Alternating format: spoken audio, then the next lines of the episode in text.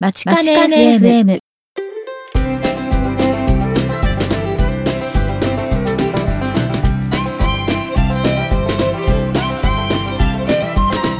皆さんこんにちは。番組パーソナリティの田中直樹です。湯笠優です。今回はまちかね FM エピソード10収録しているのはアメリカ時間で2016年10月13日木曜日。日本時間で10月14日金曜日ですまちかね FM は大阪大学北米同窓会がお送りするポッドキャスト番組です。グローバルに活躍する阪大卒業生にお話を伺い。サンフランシスコの大阪大学北米センターから皆様にお届けします。最初に今ライブ配信の方をお聞きいただいているリスナーの方へのメッセージですが、収録中にリアルタイムでフィードバックするには、ツイッターのハッシュタグ、まちかね FM をつけてツイートしてください。また、現在ライブ配信は不定期でお届けしておりますが、まちかね .fm スタッシュライブのページにライブ配信のスケジュールをまとめた Google カレンダーへのリンクを載せてありますので、今後のライブ配信の予定は、ぜひそちらのカレンダーの方を購読してご確認ください。さて、ゆうさん。この番組も今回でついに10回目ということで、いよいよ2桁台に突入しましたね。早かったですね。10回ですね。はい、なんか、私もさっき10回目ってエピソード10って言って、あ、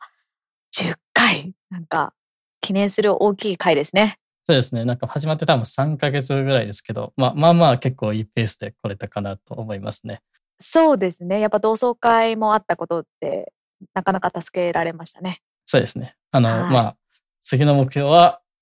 100回っていうことで。まあ、多分10回から100回ですか？数年、多分2、3年、3年ぐらいかかるかな。あの、毎週やってて2年ちょいですよね。なんで、まだだいぶ先ですが。そうですね。ちょっともうちょっとちっちゃめの50回とかにしませんか？50回ですか？じゃあ、50回で、じゃあ 目標を設定して。はい、50回で、はい。はい、まあ、SNS を10回目ということで記念すべき回です、ね。そうですね。はい、パチパチパチですね。本当に。はい、はいあ、そういえば、あの、シン・ゴジラ見てきたんじゃなかったでしたっけ、はい、そうそうなんです。シン・ゴジラっていう、ゆうさんそもそもシン・ゴジラってご存知でした？ゴジラは知ってますよ。シン・ゴジラは知らないですけど。はい、なんかあのー、この何ヶ月間ぐらいで日本でなんかすごい話題になった映画の一つなんですけど、えーまあ、僕もあの多分ゴジラシリーズ全然まともに見たことがなくって今回初めてだったんですけど、はい、なんか多分今週1週間だけとかそのぐらいだと思うんですけど、まあ、限定的にそれもなんか映画館も結構限られた映画館だけでみたいですけど、えー、アメリカでも上映されていて、はい。一昨日かな見てきました。うん、で、まあまあ面白いことは面白かったんですけど、なんかちょっと若干あのなんですか、複雑な感じな映画でしたね。っていうのは、はい、あんまりこう ネタバレになったらいけないんで、あんまり詳しく言えないんですけど、はい、なんか結構、あれなんですね。あの、僕、ゴジラ、さっきも言ったようにあんまり知らなかったんですけど、結構重い話なんですね、はい、あれね、ゴジラって。ああ、そうなんですね。私も全然わかんないんですけど。なんか結構、それなりに重い話で、なんか放射線の話とか、あはいニュークリアの話が出てきて、若干重い話で、あと、まあ、怪獣ものなんで、あのね、壊されるじゃないですか。はい。で、これ多分日本で見たら、あんまりそんなこともないのかもしれないんですけど、なんか海外でそういうのを見てると結構ね、あのー、震災の時もそうだったんですけど、はい。海外からこの日本のそういう状況を映像だけ見るっていう感じになんかね、ダブるところがあって、若干ちょっと複雑な感じでした。はあはあはあ。あ、ちなみにこれは日本の映画なんですね。日本の映画です。あなんかアメリカでも何年か前にありましたよね、そうですよね。なんかクローバーだったかなんかありましたよね。なんか面白い感じの。それも見てないんですけどうん。私も見てないんですけど。はい、まあでも、今回これを見たので、今までのシリーズもちょっと気になっちゃいましたんで、まあ、機会があったら昔のやつも見てみたいなと思います。で、はい、多分、この多分今週1週間ぐらいしか上映してないんで、難しいかもしれないですけど、まあ、機会があったら、シン・ゴジラも海外に住まわれてる方も見てみたらいいかなというふうに思いましたね。そうですね。ちょっと調べてみたいと思います。はい。はい。えっ、と、ではですね、あの、ショートトークそのぐらいにしまして、今回もメイントピックに入る前に、販売関連のニュースをつかピックアップして紹介していこうと思います。ゆうさんよろしくお願いします。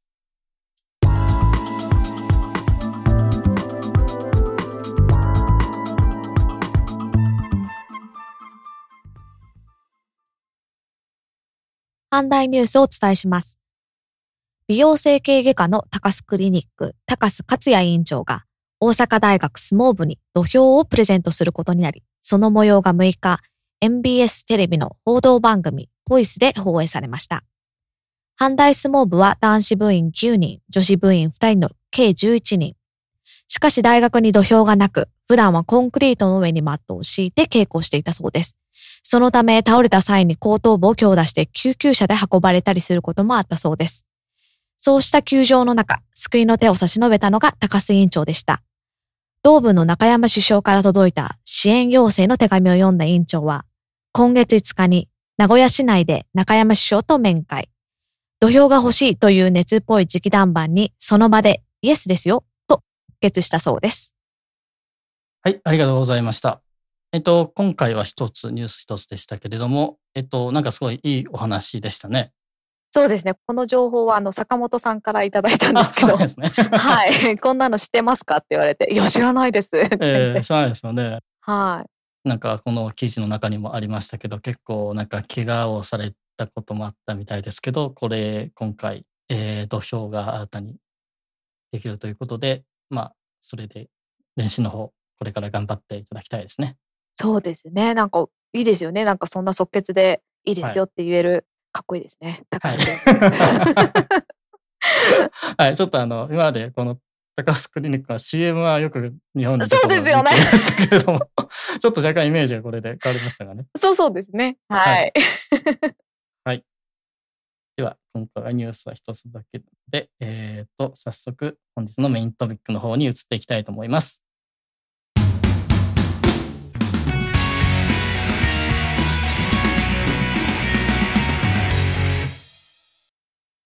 今回は現役の阪大の大学院生で、えー現在 UC バークレーの方にえー3ヶ月間留学されているという大場直人さんをお迎えしています。大場さん、本日はよろしくお願いいたします。よろしくお願いします。よろしくお願いします。えーそれでは早速インタビューの方に移らせていただきます。えー最初の質問はゆうさんの方からよろしくお願いします。はい。えーまずはじめに、大阪大学の大学院での所属と、現在の研究内容を簡単に教えてください。はい。えーっと、僕は理学研究科高分子化学専攻に所属していて、えー農研究室というところで高分子物理化学の研究をしています。えっと、研究の話を細かくすると難しくなるので、はい、そうです、ね。大体どんな感じの研究室なのかなという話をしたいんですけども、まあ、あの、高分子化学専攻ということで、まあ、ポリマー、高分子で材料関係の、まあ、素材料とか、まあそうですね、流体を使って、まあ変形をかけたりして、その力を測る物性系の研究室になります。うんうんあ今、博士課程の、あの博士後期課程の方っていう。あはい。今はドクターコースの2年です。あ、わかりました。で、現在、この UC バークレーの方に来られていることなんですけど、それがなんか、阪大のあるプログラムを利用して来られているっていう話を聞いたんですけれども、まあそのプログラムが一体どういうものなのか教えてください。えっと、今、日本の文科省の方でリーディング大学院っていう5年間一貫教育の、まあ、大学院っていうのが結構流行っているんですけど、その中の一つで大阪大学で行われているインタラクティブ物質科学カデットプログラムというプログラムのまあ支援で今回 UC バークレーに留学することになりました。どうしてそのプログラムに応募してみようと思ったんですか？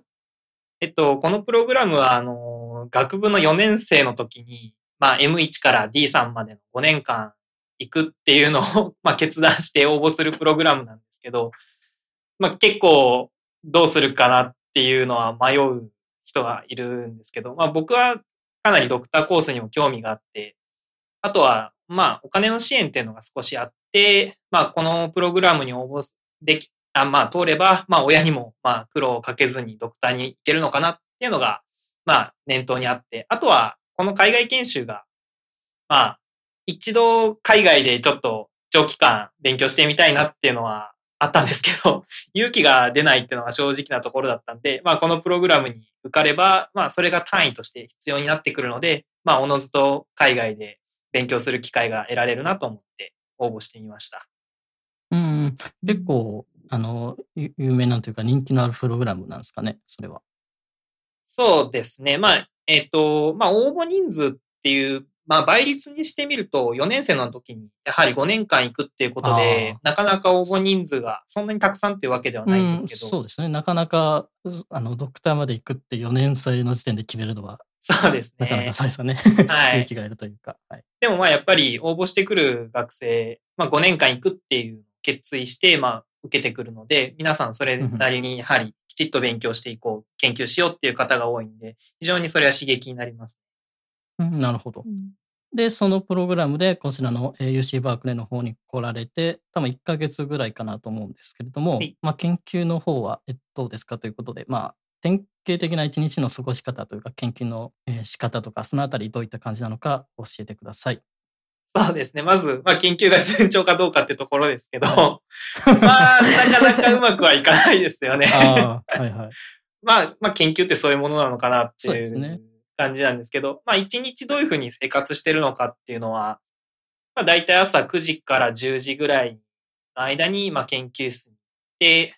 まあ午前中はメールの整理だったりだとか、まあ午後実験するときは、まあちょっと自分の実験するための、その、まあ溶液なりをちょっと調整していたり、まあ雑務っていうほどではないですけど、午前中はそういう細々したものを片付けてますね。で、午後は、まあ実験する場合は、まあしっかり実験をして、解析をする場合は、まあ解析を行って、まあその日によってまちまちですけど、まあ午後の方がやはり時間がきちっと取れるので、そちらの方が研究時間っていうような形になってますね。うん。その研究するときに、あの、メンター的な存在の方とかいらっしゃるんですか？えーっと、それがあんまり、まあ、研究室に人がいないんで、基本的には、ね。はい。一人でやって、ちょっと物がどこにあるのかわからないって時は聞いてっていう感じなんですけど、おなるほね、自分で勝手にやってるような 感じですかね。そう、そうなんですね。それはちょっと残念ですね。なんかこれから増えていったりとかするんですか？それとももう今、そういう状態でずっとセメスターが進んでいく感じなんですかね？一人っていう感じで。そうですね、ちょっと研究室の現状がどういう感じなのかわからないんですけど、あのーまあ、あまりちょっとポスドクがすぐ来るぞとかそういう話は伺ってないので、まあ、とりあえずはそのまんま3ヶ月経つのかな。ただまあ、先生はきちっとディスカッションの時間っていうのをメールで、あの、送れば取ってくれるので、その時間で、まあ1時間ぐらいちょっとディスカッションして、こういう実験結果が出たんだけど、うまくいってる感じがないんだとか、なんか変なデータが取れちゃうんですけど、なんでですかっていうのを、まあお伺いして、それでアドバイスをもらったり、まああと自分で考えて、まあもう一回トライしてみたり、まあ学生が、あの、研究室に、まあいる時とかで、たまに様子見てくれたりもするんですけど、そういう時にちょっと、まあこういう実験でどうなんだとか話をして、うん、私もわかんないなとか、いろいろ言われながら、そっか、まあじゃあ頑張ってみるよとか、たわいのない話しながら、少しアドバイスもらったりして進めてます。あ、じゃあサポートはね、そういう意味であるっていうことで、ちょあ、っとあ、はいはい、安心しますね。そうですね。ま、ま、全くの放置というよりかは、まあ、進め方は自分で決められて、で、ディスカッションとかそういう、なんですかね、こう、練り上げていくっていうようなところでは、もう、あのいくらでも時間を僕に割いてくれるというような形で研究は今進めてもらう、進めてます。で、その、ディスカッションをしてくれる先生は、あの、バークレーの先生っていうあこ、とはい。それは教授の先生に見てもらって。で、この3ヶ月ぐらいのプログラムの間で、その日本の方の所属研究室の方と、えっ、と、ディスカッションとかする機会とかはあったりするんですか？それとももう完全にバークレーの方で3ヶ月やってこいっていう感じなんですかね。まあ、特にその共同研究とかっていう形ではなくて、もう僕がうん。ここの研究室でやってみたいっていうので、まあ結果的に今は共同研究になると思うんですけど、自分の装置をちょっと持ってきて、それを、まあこちらの、えっと、装置と合わせて使って新しいデータが取れるんじゃないかというのでトライしているので、まあその装置自体が僕がもうずっと前から使い続けてて、基本的にはまあ僕が一番よく知っている装置になるので、うん。まあ、あんまり日本とのこうディスカッションの時間っていうのは、現現状は設けてないですね。わかりました。で、今研究のお話を聞いたんですけど、こう、まあそういう感じで忙しそうなんですけど、週末とかはどんな風に過ごしてるんですか？そうですね。週末はもう、あの、研究室には行かずに遊び回ってますね。た 例えばどういうところに行かれました？そうですね。基本的にはサンフランシスコがメインなんですけど、そうですね。面白かったなっていうのだと、例えば、ラボの子にどんな面白いものがあるの？サンフランシスコって聞いたときに、ゴールデンゲートブリッジを自転車で渡るコースっていうのを教えてもらって、はいはいはい。それで、えっ、と、バートのその電車で自転車持って行って、サンフランシスコから、まあ、海沿いの道を渡ってって、ゴールデンゲートブリッジで、最後は、えっ、と、港の方まで行って、フェリーでサンフランシスコに帰ってくるっていうのをやったのは、結構、まあ、ラボの子おすすめだけあって、かなり自分も楽しめてよかったな。僕もそれ数年前に、あの、インターンで、この辺りに来てた時にやりましたけど。そうなんですね。結構でも、あの、寒くなかったですか？あの、橋を渡る時。そうですね。結構風が強くて、うん。なかなかすごいなとか思いながらも、まあでもそれも一つ楽しいところかなと思って。まあ、そうですね。はい。でもその、フェリーに乗ったところの街、結構いい感じじゃありませんでした？それがですね、僕、フェリーに乗るちょっと前のところで迷子になって、ここはどこだってさまよってたせいで、結構遅くなっちゃったんですよ。なるほど。それで、あの、回れる時間が15分ぐらいで、ああ、あ、静かな街なんだな、さっていう感じで、なるほど。はい、フェリーの方に行ってしまったんで。あ僕も行った時もあまり時間なかったんですけど、ちなみになんですけど、フェリーに乗るところのあたりから写真を撮ったんですけど、それがあの今、Facebook の北米同窓会のカバーフォトみたいに実はなってたりします？そうなんですね。そうですよね。私もそれを言おうと思って言われた。でもあれじゃないですか、ササウザレイトまであの自転車で降りるのってすごい細い道ですよね。なんで私もゴールデンゲートブリッジ自転車で渡ったんですけど、サウザレイトまでは行こうと思わなかったんですよ。こちょっと怖いなと思って。え、どうやって帰ったんですか？え、もうあの往復して、あの、じゃあ U ターンみたいな感じでなるほど。道をまた帰って。うん。帰りましたね。はい。そうですね。なんかフェリーに乗ってみたいなってのもあったんで、こう一生懸命探してました。うん じゃあですね、じゃあ、研究も頑張っておられるし、週末いろんなところに観光とかも行かれていることで、まあ、すごい充実された毎日を送られてると思うんですけど、そのアメリカでの生活の中で苦労した点とか、あとはまあ研究してるときに日本とアメリカの研究環境の違いとか、まあ、そういったところで気づいたところがあったら教えてください。そうですね。生活で苦労した点っていうのは、もうバークレーがすごい都市なので、日本食も揃ってしまって、ああんまりないんですよね。あ、あそうですか。はい。なんかラボの子が自転車を貸してくれたので、うん、まあ夜遅いのはもちろん危ないのは分かってるんですけど、自転車だとまあ比較的スピードも出ていて、実験で遅くなっても帰りやすいので、そんなに苦労が なくて、うん。むしろ気候的にすごい過ごしやすくて、ああ、なんていいところなんだろうと思って 生活してます。なるほど、それはいいですね。あじゃあ、あの、はい。研究環境の違いとかはどうですかね？そうですね。研究に関しては、ちょっとラボの、まあ、人数が少ないっていうのと、あとは、やはり、こちら PhD とか、お金をもらってまあ研究してるっていう方が多いせいなのかわかんないんですけど、うんうんすごい、もうメリハリがちゃんとしてて、うんうんこう研究室の中では研究をするところっていう形でみんな世話しなくやっていて、あとは、授業だったりだとか TA だったりとか、その給料をもらってる分っていうのは働かれていて、まあ、かなりこう研究室のその研究をするっていう心持ちがビシッとついていて、まあ、研究するのはすごく環境整っているなと感じました。どうしても日本だと研究室の中でも、まあ、仲良くいろいろイベントをしたりだとか、そういうのも多いのうんで、それはそれで楽しいんですけど、こう、どうしても普段の生活の中でもそういうのが見えてしまう時もあって、なかなかメリハリがつかないなと感じることもある。そういった点、アメリカはさっぱりしてるなと感じました。えっと、これまでのアメリカの生活、まあ、すごく楽しんでいるようなんですけれども、今、おばさんが 利用されてる、その阪大の留学プログラムっていうのには、そこサポートとか、そういろんなものを通して、こう、満足してますか？こう、やっぱりや、ぜひやった方がいいって、こう、進めるべきものですか？そうですね。あの、まあ、カデットプログラムって言われてるんですけど、そのカデットプログラムの、うん、まあ、結構、やはり自分の学位を取るプラスアルファでいろいろなタスクがあって、例えば今回の海外研修3ヶ月なんですけど、他にも国内研修って言って、国内のまあ企業であったり、まあ国の研究機関であったり、どんなところでもいいんですけど、3ヶ月そこにもインターンで行ったり、えっ、ー、と、他の研究室で3ヶ月研究を行うっていうのがあったり、まあ授業があったりで、かなりやることが増えてくるので、まあ、その分お金がもらえてると思えば、まあ一つ働いてるような感覚もあるんですけども、こうきちっと研究もやって、他のことも身につけたいなっていうのをしっかりと考えておかないとかなり大変な思いをするのかなと。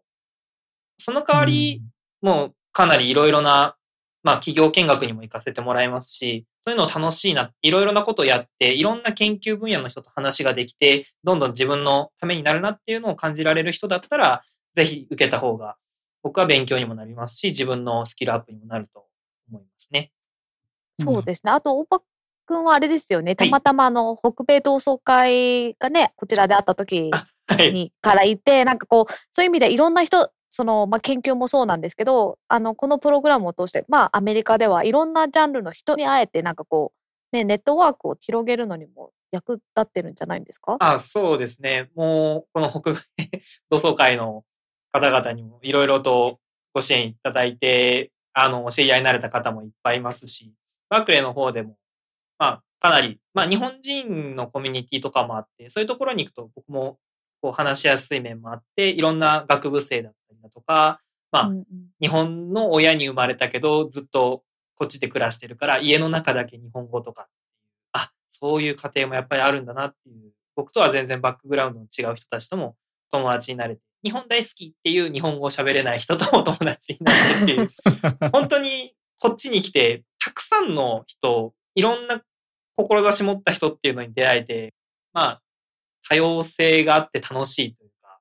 はい、そういうネットワークとしても、日本では得られなかったネットワークっていうのがいっぱい得られて、本当に楽しく過ごせてます。それは何よりです。うん、そうですね。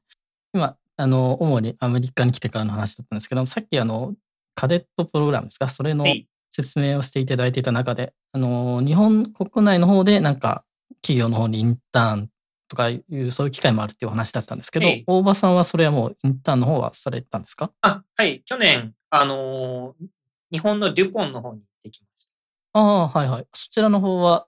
なんか感想とかあります？せっかくなんで。あ、そうですね。えっと、まあ、な内部のことは、こう、いろいろ言えないんですけど、もちろんそうなんです。はい。あの、会社の雰囲気というのがすごく良くて、あの、うん、安全に気をつけるだとか、社風って言ったらいいんですかね。その、社員が喋りやすいようにするだとか、まあ、皆さんすごい生き生き楽しそうに働いていて、で、例えば僕が、まあ、3ヶ月しかいない、まあ、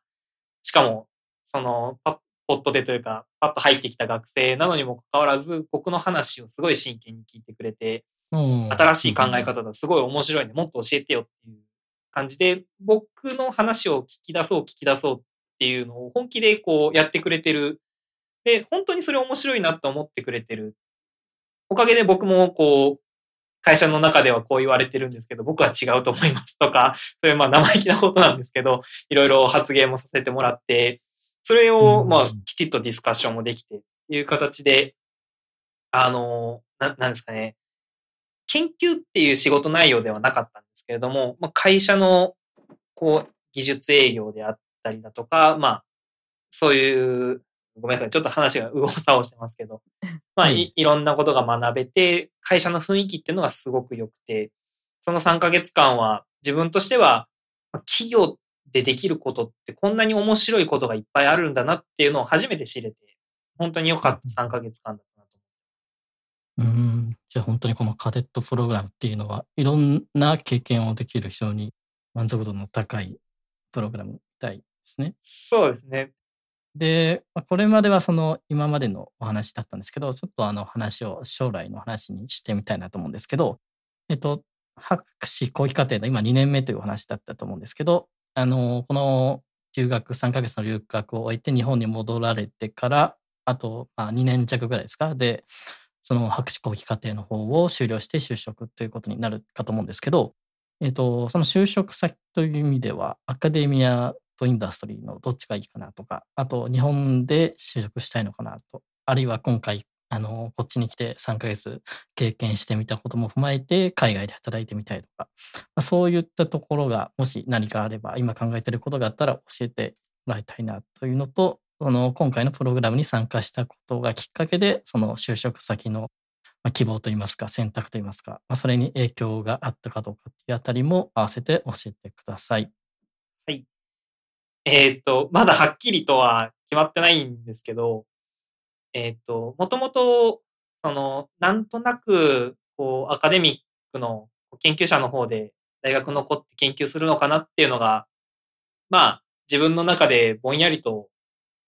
たんですよ。その、修士に入る前の学部4年生だったり、修士1年生の時とかっていうのは。ただ、あの、去年、その先ほど言いましたデュポンの方に3ヶ月インターン行かせてもらって、いろいろ勉強させてもらった時に、あ、企業って別にこう研究が制限されたりするところだったり、上からいろいろ、こう、なんかタスクがどんどん来て、自分のやりたいことが全くできないところ、というわけじゃないんだなっていうことが、まあ分かったのが、まあ一つと、うん。あとは、なんていうんですかね。別に、僕は、まあ、勉強とかは真面目にやってきて、まあ、今のところにステップアップしてきたっていう人間になるんですけど、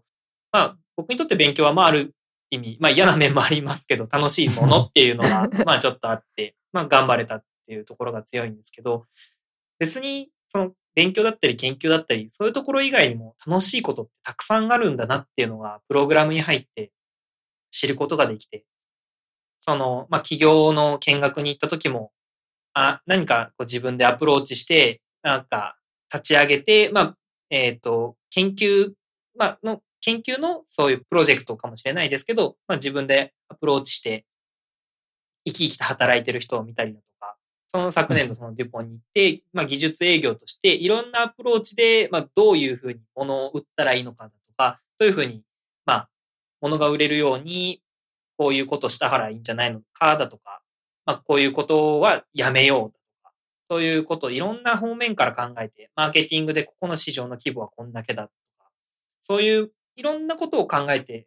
いろんなものを見ることができて、そういうのもすごく面白いな、楽しいなと思うことができたので、そこのあたりから結構、もう企業の方に入ろうか、アカデミックの方に進もうかっていうのが自分の中でなかなか決断ができなくなりつつあって、まあ、まあ、ひとまずちょっと就職活動はきちっと向き合ってみようかなと今思っているところです。なるほど。うんオプションが見えるのはいいことですよね。一つしか見えないよりはいろんなことが見えるようになったなら、そうですね。うん、と思いますね。えっ、と、なんかすごく楽しい楽しいっていろんなところに 聞聞こえてくるのですごく 嬉しいことなんですけど。あの、帰国まであと2ヶ月くらいになっちゃうんですかね。はい。えっと、それまでに、あの、まあ、研究もあるとは思うんですけど、ぜひこれはやっておきたいとか、そういうことがあれば教えてください。そうですね。研究はもうもちろん、まあ、結果を出したいなっていうのが一番なんですけど、正直、なんか、こっちに来て、いろいろやりたいことが思った以上にできてしまっている。っていうのが強いので、例えば？そうですね。こっちで、まあ、友達を作っていろんな話をするだとかっていうのも、まあ、その日本人のコミュニティの集まりではあるんですけど、そこで、まあ、英語しか喋れなくて、日本の文化が好きっていうような人もいたんで、そういうことも仲良くなって、いろんな話もできましたし、まあ、観光自体もいろんなところに行けましたし、まあ、その北米同窓会の、あの、9月頭ぐらいの会にも出られて、そこで知り合った方とも、ちょっと連絡を取れるようにもなったりだとか、本当に自分が思ってた以上の成果があるので、今後何していこうかなっていうのは、まだはっきりこう 目標がもう結構できてしまったっていうのがあるんで どうしようかなと思うんですけど、まあ、これまで以上にいろんな人と会話をして、まあ、いろいろ外にも出歩いて、研究の方にも力を入れてっていう形で、まあ、そつなくできればいいかなというのが、現在思ってるところですね。ああ、そういえばこの間、あの、その同窓会の帰りにたまたま車一緒だったじゃないですか。はい、で、その時に言ってたのは、このアメリカに来たことによって、こう自分の性格に違いが出たみたいな、この、よく言うことで、私も多分直樹さんもよく言うんですけど、私たちってシャイ、シャイ、シャイだっていう、あんまり人に話していけないみたいな。でもそ、それなんか、大場さんもそんな感じだったんですよね。でも今こっちは、こっちに来てなんかいろんな人とこう自分から話しかけるようになったみたいなの言ってたような気がしたんですけど。そうですね。性格。はい、あの、僕すごい、あの、シャイっていうか恥ずかしいって思うの結構思ってるんですけど、周りの人には思ってないでしょって言われるタイプで、今日もすごく緊張してるんですけど、あの、緊張してないでしょとか言われそうだなとか思うんですけど。まあ、そういうので、あの、知らない人に話しかけたりとかするのは結構苦手で、うん、まあ、お店で、あの、接客してくる人に対して話すとかっていうのは、もう、もう、その、ななんていうんですか、状況が決まってるんで話しかけたりはできるんですけど、知らない人に本当に 話しかけるっていうのが、なかなかちょっと勇気がいるなと思うところがあったんですけど、最近は向こうからも話しかけられるし、こっちから話しかける、まあ、ちょっと10秒ぐらい考えるんですけど、まあ、それでもさっと話してみたりだとか、そういう勇気がついたっていうのは結構あります。うん、そうですよね。Facebook とかで見ても結構友達になっちゃいましたとか。なんか結構そういう感じの見てたから結構本当にシャイなのかな結構ちゃんと自分からガツガツ言ってる感じがするなと思ってたから。ねいや、いい、いい、いい力だと思いますけど。ね。なんか、そうです、ね。さんにはアメリカは結構合ってたのかもしれないですね。そうそう思ったんですよ。うん、英語喋れない、あんまり喋れないんですけど、そういうのも結構許容してくれて、こう話しかけてくれたら、あ、全然いいよ、喋れてるよ、喋れてるよ、もっと話そうよ、みたいな感じで話しかけてくれてる、来る人もいますし、それで仲良くなって、友達、Facebook 友達の交換をしたりだとか、そういう、なんですかね、あんまり、こう、挙取らないというか 怖いって思うことはなくなりましたね。うん、ああ。素晴らしい。では、あの、次が最後の質問になるんですけれども、これから海外で勉強したり、研究とか仕事とか、まあ、そういうことをしてみたいなと思ってるような方に対して何かメッセージがありましたら、ぜひよろしくお願いします。そうですね。やっぱり海外来るってなると、初めにちょっと怖いなって思うことが、まあ結構多くの人が思うと思うんですよね。で、僕自身もすごい海外に来る前、こっちに来る前ってどうしたらいいんだろうとか、何準備したらいいんだろうってすごく思うことがあったんですけど、でも、来てみたらなんとかなるなっていうのをすごく感じてで、こっちの人っていうのは、本当に、とりあえずいろいろやってみようっていう思考の方が多くて、日本だと、こう失敗したらどうしようってよく考えちゃうんですけど、まあ失敗してもいいよね。とりあえずやってみようよっていう考え方がすごく僕には勇気づけられる考え方だなと思って、本当にその失敗しても、まあ、いろんな人は助けてくれるし、こう頑張ったらその分周りにいろんなつながりもできて、そういう人から情報ももらえますし、そういった意味で海外に来るのは怖いなっていうのはもちろんあるんですけど、まあ、やってみて、こう、マイナスになることっていうのは多分ないのかな、僕は感じたので、うん、ぜひ、こう、何かいけるチャンスがあるっていう場合は、行こうかな、どうしようかな、失敗したらどうしようっていう前に、まあ、とりあえず行ってみようっていうのが、まあ、いいのかな。特に学生の間っていうのは、いろいろ支援も出たりすることが多いので、そういう機会を一つでもものにできれば、すごく、まあ、みんな成長できるのかなと思うので、ぜひ、海外来ることを考えている人がいらっしゃれば、まあ、飛び込んでみるのをお勧めしたいなと思います。なるほど。ありがとうございました。ありがとうございました。それでは、あの、時間の都合上、今回のインタビューはこの辺りということにさせていただきますけれども、まあ、リスナーの方でこういうことも聞いてほしかったとか、そういうコメントがある場合は、ツイッターのハッシュタグ、まちかね FM をつけてツイートしてください。できる範囲内でということになるかと思いますが、後日、大場さんに追加で質問させていただいて、まあ、今後のエピソードの中でフォローアップするということもできるのではないかと思います。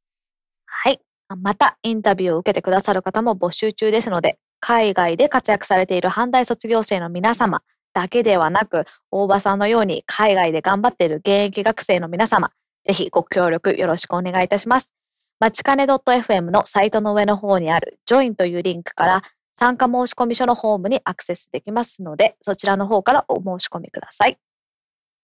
はい、えーそれでは大場さん、本日はお忙しい中お時間をいただきましてありがとうございました。ありがとうございました。こちらこそありがとうございました。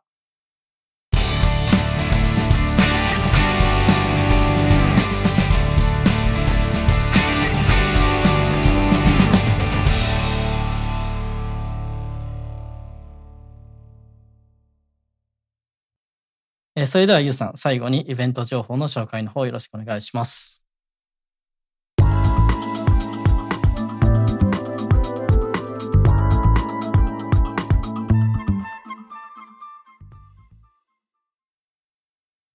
イベント情報をお伝えします。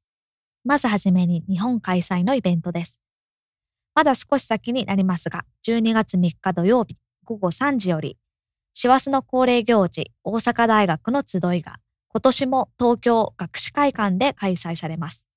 こちら定員が350名となっております。えー準備の都合上、11月の18日金曜日までにお申し込みいただけると助かります。えー詳しい情報は小ノートの方よりご覧ください。以前もお伝えした秋の大学祭まちかね祭。こちら11月4日から6日の開催となります。続きましてアメリカでの情報です。ロサンゼルス近郊にありますウィッティアアートギャラリーで行われている展示会タッチオブジャパン。こちらで大阪大学北米同窓会副会長でもあります飯田クレイン明子さんの作品が展示されています。こちら9月の28日から展示会の方は始まっているんですけれども、10月の22日まで開催となっております。水曜日から日曜日の午後1時から6時までです。以前もお伝えしました11月5日土曜日は大阪大学北米同窓会ロサンゼルス地区年次総会となっております。はい、ありがとうございました。えっと、最初の日本のイベントですが、大阪大学の集いが、なんか毎年恒例みたいですけれども、12月3日に東京の方であるということで、